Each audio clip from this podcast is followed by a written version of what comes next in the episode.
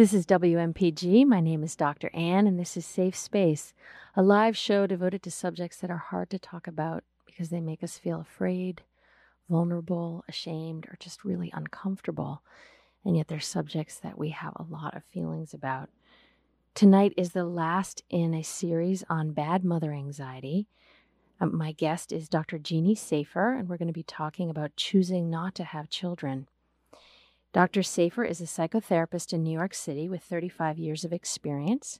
She's the author of four books, all on subjects that are somewhat taboo. Her most recent book is Death Benefits How Being a Parent, how, excuse me, how losing a parent can change an adult's life for the better.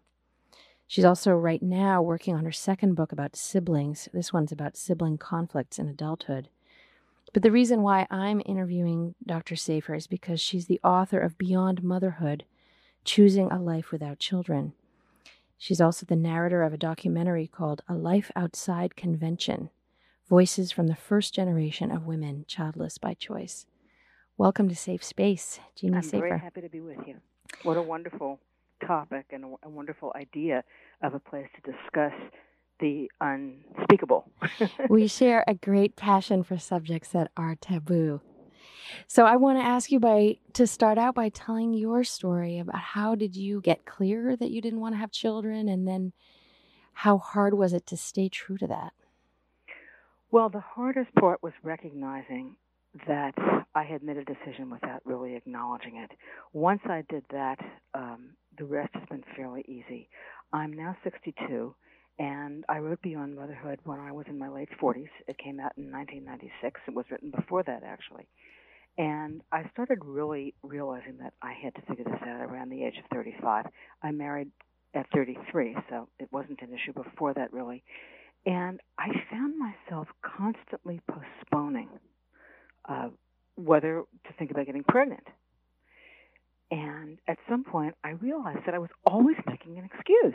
Mm. You know, oh, we're, we're taking a trip to Indonesia. You know, I have to take malaria medication, or I'm teaching a class at eight o'clock in the morning. Or, you know, I mean, all these things that seem very compelling. But of course, if you start to look at them, you realize that if you wanted to do it, you would do it.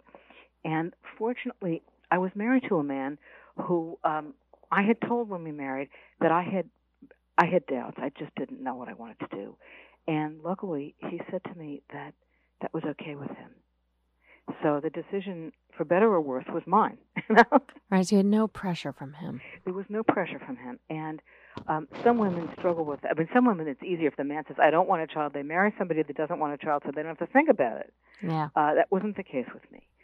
So I realized really around the age of 35, it took me about five years to figure this out, that I wasn't really wanting to do it. I mean, I was not comfortable with young children or with babies. Uh, when I when I, a friend of mine would get pregnant, I would feel bad because I would feel I would be losing her, not gaining a child, and I really had to face the fact that I wasn't. It, it didn't. I didn't long for it. I mean, I had longed to be a therapist my whole life. I know what it's like to really want something. This just wasn't like that, and of course, I felt terrible about that. You know, some women decide very early that they don't want to be mothers, uh, and it's never an issue for them. And there's a whole dynamic about that that we can talk about. But I wasn't one of those. I was one of the two thirds called postponers. You know, that only figure it out at the last minute when the clock is ticking very loudly. Mm-hmm. And I just, at some point, I had to come to terms with the fact that I was making excuses. And what that really meant is that I didn't necessarily want a child. I wanted to want a child. Right. Because of everything that it meant to be a mother and to not want to be a mother. And in our culture, uh, and many most cultures in the world, if a woman doesn't want to be a mother, she's not a real woman. You know, she's selfish, she's cold, she's ungiving, um, and she'll miss something that's so precious, the most important thing in life. So this was just, and this was a, a, a terrible experience. I mean, I, I wept about it. I thought about it. I tried to figure out, you know, why I didn't want it. I, and then, and so I wrote Beyond Motherhood as a response and a way to figure it out and to come to peace with what I realized was my own truth. And then I spoke to 50 other women from all over the country from the age of 20 to the age of 75 who had made the same decision. And I wanted to know, one of the most important things I wanted to know was, did they have regrets when they got older? Right, no kidding. Now, of course, it's a very hard thing to know when you're making the decision, you know. And that was that's also something we can discuss what what I discovered from them, and also my own experience uh, vis-a-vis regrets. So, what did they tell you about regrets? I want to know. Well, what they said is that surprisingly, although some of them had various kinds of feelings at different times, you know, a wish to be a grandparent, or they could see their their uh, you know some of the delightful, wonderful experiences that their friends had with children, that most of them really felt fulfilled in their lives. That's what they told me and I was particularly interested in hearing it from the 75 year old woman. right, right. Well, there's a section in the book where you talk about facing the end of your own life without children. Yes. And also facing what your non biological legacy can be. Because, you know, when you have children, certain things are easy. Your definition of yourself, um, you have something to talk about at cocktail parties. Not that people necessarily want to hear about your children, but at least you can talk about them. Um, and you know where to, what to, you know, who to leave your possessions to Right. But here I had all this stuff and I didn't know who to leave it to. Right? Yeah. So, and that kind of, it's not so much about the stuff, but it's about the sense that you are the last of your line. You mm-hmm. have no heir to leave when you die. And there's something chilling about that. You're the end. And it makes you think about mortality in a way that parents can postpone. They don't, they can't avoid it completely because we're all mortal. Uh, and we also have a lot of fantasies that if we have children, they'll take care of us, which isn't necessarily the case. But you know there's not going to be a child to take care of you when you don't have one. right. You have to face that. You have to make plans. Yes. Yes. You have to face a lot of things that other people don't face. And I also believe that if you've had any struggle about this, you also have to do a lot of grieving because there is no way around the fact that not having a child is a loss. Now, I also believe, and this is, you know, since we're talking about taboo topics and controversial things, that there are losses involved in being a mother as well as losses in not being a mother. In fact, there ain't no way out of losses in life. Right. You know, we all have regrets. There are things that I have that no mother has, and there are things that mothers have that I don't have.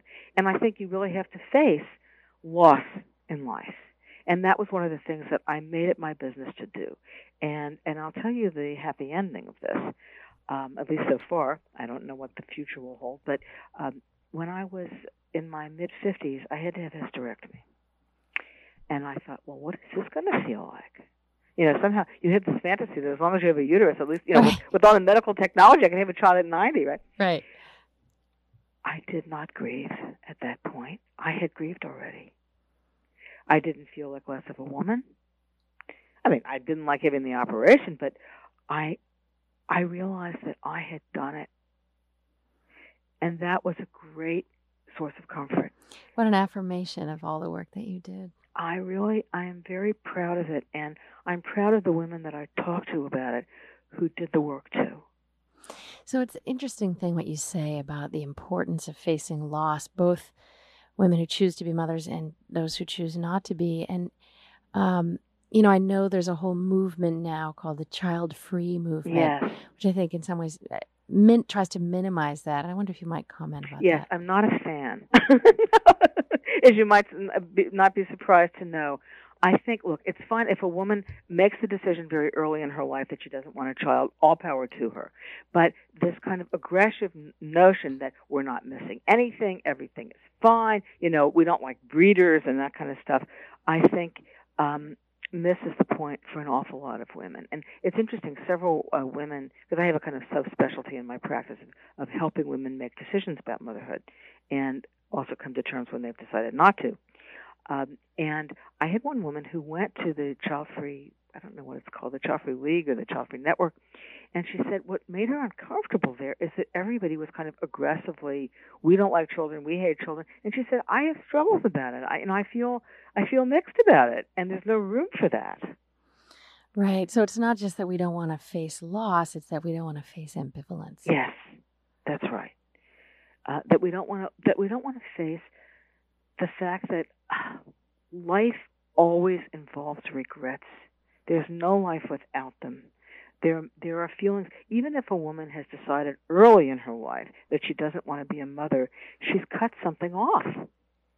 She's, she's, and it usually has to do with her relationship with her mother and she still needs to work that out. I mean, it doesn't mean she has to want a child, but cutting things off doesn't make them go away, in my experience. I want to come back to that. This is WMPG. My name is Dr. Ann. This is Safe Space, and I'm talking to Dr. Jeanne Safer about choosing not to have children.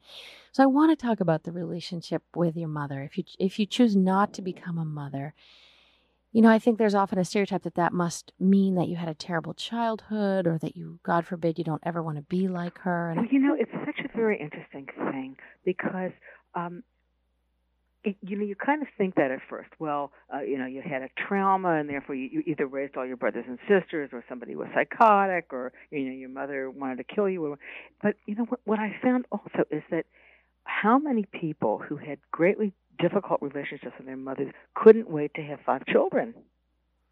Right, and really, really wanted to give them something different than what yes. they had, and were and, so motivated. And, and actually fixed their own childhoods in some real way, healed themselves by having by creating a family that was different from the family that they came from.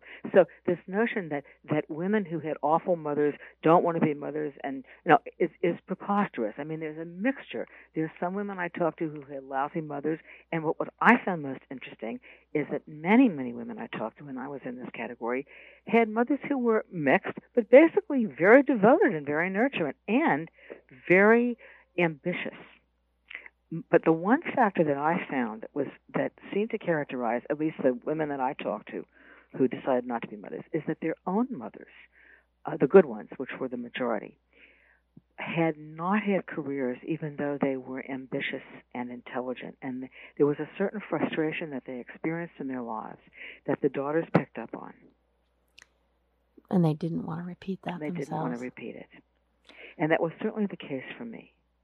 And then, given that, did most of these women who whose mothers had frustrated ambition, did their mothers turn around and support them in pursuing their ambition? Well, instead? I can tell you about me. Yeah. um, my mother was absolutely thrilled that I wrote Beyond Motherhood, which I dedicated to her. She was proud of it. She felt that this was the true expression of feminism. I was astonished because I was worried that she would take it personally. Mm-hmm. You know, sure. um, because I also talk about the difficulties in my relationship with her and how that contributed to my choice not to have somebody else that needed me in certain kinds of ways that I wanted to be the center of my own experience you know and and she was such a powerful force and and needy in subtle ways that I never could feel that I was the center of my own experience. Uh so it was a very mixed thing but so she, was gracious. She could take that she could, and I gave her enormous credit for that. Mm. And as I said, it surprised me. yeah, right. but there was one v- wonderful moment uh, that we had, and she had always wanted me to be a writer. Anyway, and I had, you know, one of the things I say in the book is uh, true maturity is doing something even though your mother wants you to. Right. but right. I remember when uh, I I was on the Today Show for Beyond Motherhood, and I didn't know it. You know, I was I was very new at this, and I was in the green room, and I thought it was a local show because there's a New York version of it on the weekend. Oh. And so somebody, I'm hearing the weather in Wisconsin. I'm thinking, wait a minute. And I asked somebody there. I said, "What show is this?" and they said, "It's the Today Show." And I said, "Now this is before long distance was, you know, cell phone." And I said, um, "Could I make a telephone call?" Right. Oh no, my mother's gonna see this. no, no. I Oh. "Can I make a telephone call?" And I called her and I said, "Turn on the television. I'm Oh, on. I'm on talking about the book that I dedicated to you." ah, that's so, great. um, you know, one can identify. You see, this is this is the subtlety and the complexity of relationships. One can identify with almost every aspect of a relationship with your mother, except as a mother. Mm-hmm. You know, I identify. I mean, I I, I have the same kind of way of dressing as my mother. I, you know, you could see if you looked at, at the way I decorate that it certainly shows I has a lot of her in it. I mean, my taste in music is similar. I mean, there are a lot of things that are similar, but I the, clearly, on some level, I didn't want that aspect of her life to be mine. You saw you saw that it was painful for her. I saw that she gave up a lot without really letting herself know that. And of course, in those days, you know, to be a doctor's wife, they uh, very few doctors' wives worked in uh, you know in the fifties. And she was a very talented woman, and she ought to have worked. In fact, she did. Uh, after I left home, she did. So there was really no model that you had, and some of the people you interviewed, for a woman who could be fulfilled in her career and be uh, fulfilled as a mother. Well, there weren't all that many. right. But the fact is, even if some women can do that, that doesn't mean that all women can do that. You know, there are some people who who can kind of do do both things. But my feeling is that that's okay for some people, but it isn't for everybody. You know, I don't think having it all and doing it all and being superwoman um, is all that easy. Right, it comes at a price. I have no doubt that it does. Again, you know, there's no life without regrets. I mean, I know the mothers that I know who have full time work are struggle every time their child is sick. You know, or they struggle when they have something that they really want to do at work. Right. You know? Both. Or, or God forbid they want to go out and meet a friend. Exactly. Right. So I want to I want to come back to your story because there you are, you've gotten married at 33, you start really taking this on as an issue at 35 and you you get clear i want to want but i don't want mm-hmm. did you struggle personally with the feeling of you know what's wrong with me oh absolutely now on top of it not only did i have what's wrong with me but here i am a psychotherapist who's supposed to be a paragon of mental health. Right and so what's wrong with me is there something almost damaged about me or something d- defective. it, it felt like that there was some way that that maybe i couldn't really love. Or that you know one of the things is am i really selfish? You know because if i want a life that doesn't have anybody else needing me in that kind of way and i thought well i don't care if my friends need me or i don't care if my husband needs me or i don't care if my patients need me but somehow a child was different yeah so some is there something closed about my heart yes yeah. yeah and how did you how what was your path out of that fear I realized when I looked into my heart that it wasn't closed. I had to really look. And I thought, there are lots of ways to love. You know, there really are lots of ways to love. And if this, you know, it doesn't necessarily mean that there's something wrong with me if I don't want this. It may have to do, and that's why I did, you know, as much introspection as I did. It may have to do with the person, with the meanings of this for me, and that's my truth. Right. So you got to you get to reference yourself as opposed to the external standard. You have to. You have to. And one of the things that was very interesting uh, in terms of resolution that one woman I, I interviewed, I'll never forget this. She's a gallery owner in New York City, and she said that she didn't really deal with the shame about it, the public notion, like you know, being different from other women, until it, it, what, what she used to do is when people would ask her, you know, do you have children and or you know do you want children or and she would say uh, no I don't have them yet yes you know as a way of of uh, fudging it because she was embarrassed to admit it and one day and she was in her 40s at this point she realized that she had just said to somebody who'd asked her the question no I I decided that it wasn't for me and she realized that that public acknowledgement meant that she had worked it out inside herself. Or she heard herself saying it. Yes, and that she wasn't ashamed. Because there is so much stigma associated with this. Yes, there's so much stigma associated with almost any family type that isn't sort of the 2.2 kids. That's right. Too big, only one child, no kids. It's all wrong somehow. That's right. And there's some idea of how you're supposed to be. Now, the fact is that you are different. I mean, I remember now in New York City you can kind of get away with it because there's, you know, lots of everything here. But I remember going with a friend to a health club in New Jersey, a suburban New Jersey. And I realized that she and I we're the only women in the place who weren't talking about their children because neither of us had them. Right. It wasn't about sleep and diapers and no. feeding. no. And what school they were going to and you know about how and right. and I realized, my goodness, if I was out here, what would I do? I would feel like a fish out of water. So having a community of people that support you and get it and have made similar choices makes an enormous well, difference. Well, it certainly makes it easier. And I also interviewed a woman who lived in suburban Long Island where she was surrounded by mothers who had decided not to be a mother. She found a way. Right. You know, she had a very intimate relationship with her husband, which is very typical, by the way, of healthy women who make the choice not to be mothers. They want an intimate marriage. They want a man all to themselves. Very often they were daddy's girl. I'm actually really struck too that you mentioned that uh, couples relationships where there aren't children are more egal tend to be more egalitarian. Yes. Yeah, Which, there's a lot of studies to back that up. And you know, first of all, there was some research that said, well, look what happens if you don't have children, you get divorced. And then somebody realized that what's happening is people aren't staying together for the children. right, exactly. Now, most of the marriages were dramatically terrific.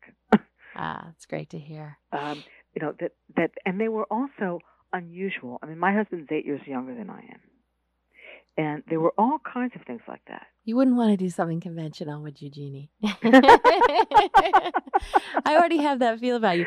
This well. I mean, it's not it's not aggressively so. I mean, I just realized that that what's really important in my life is is finding out who I am, not who I'm supposed to be. I meant it in the best possible way. this is WMPG. My name is Dr. Ann. This is Safe Space, and I'm interviewing Dr. Jeanne Safer about choosing not to have children.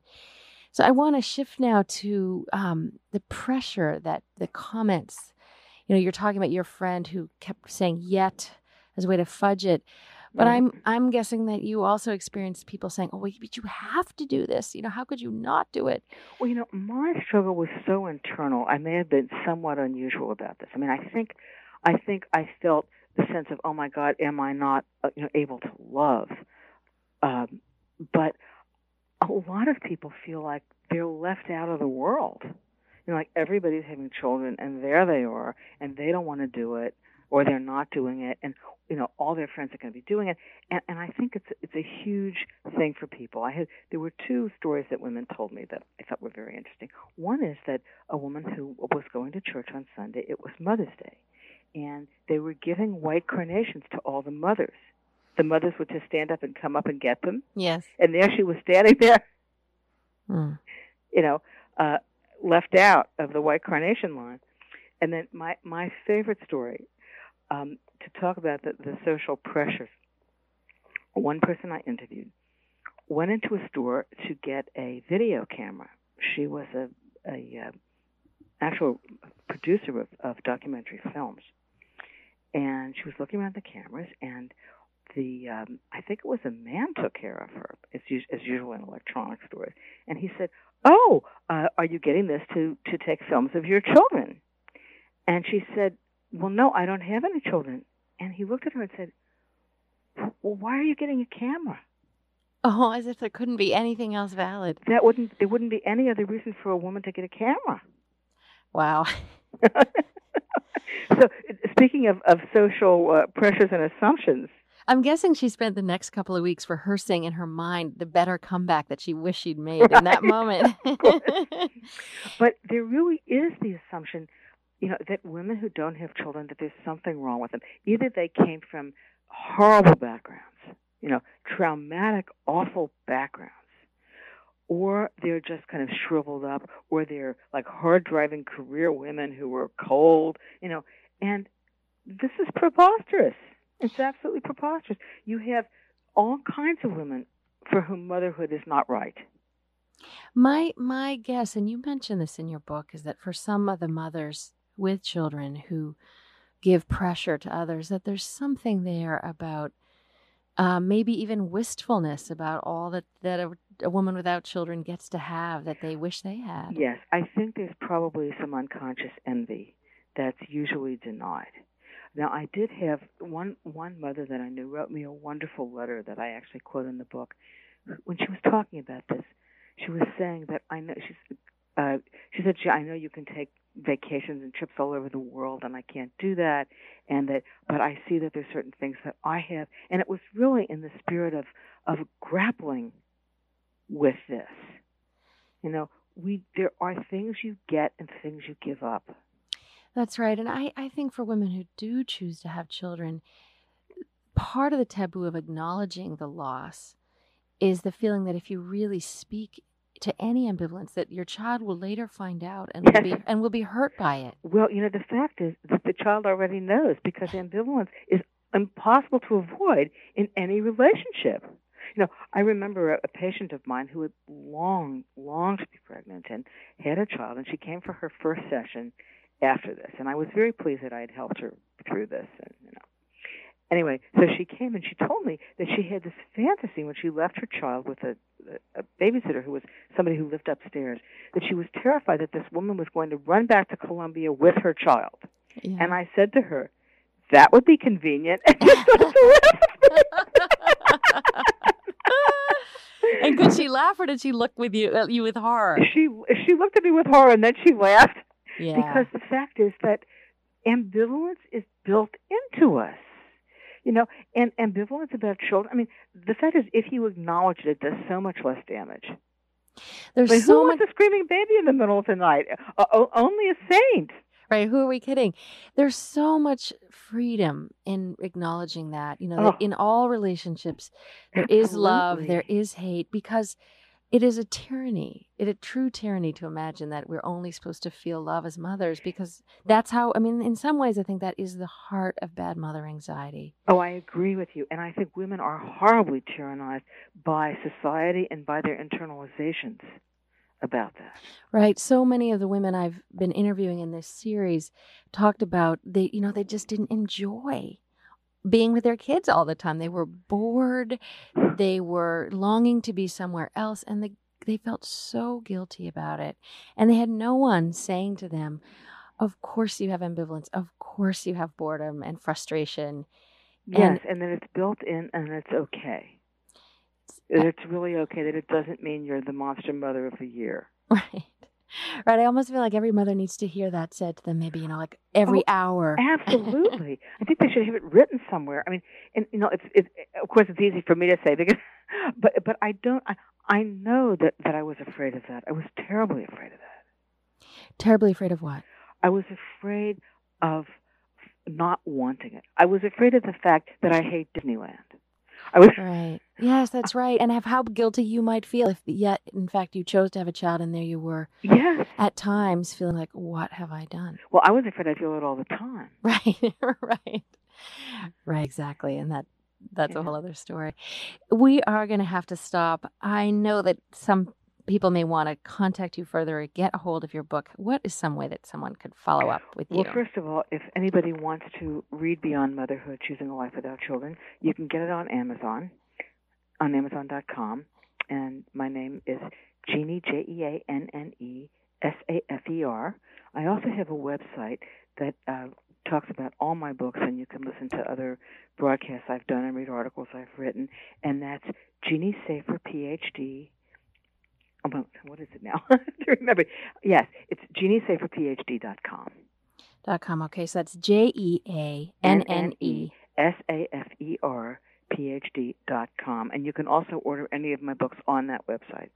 Dr. Jeanne Safer, it has been such a delight to talk to you. Thank you for your honesty and generosity in sharing your story. Well, you're welcome. It was wonderful to talk to you. This is Safe Space. My name is Dr. Ann. We've been talking tonight about choosing not to have children. I've been, my guest has been Dr. Jeanne Safer, the author of Beyond Motherhood Choosing a Life Without Children. If you have a request or suggestion for a future topic, please email me at drannwmpg at gmail.com. That's dr.annewmpg at gmail.com.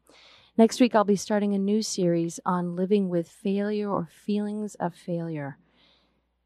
Uh, coming up next is Money Talks with Allison.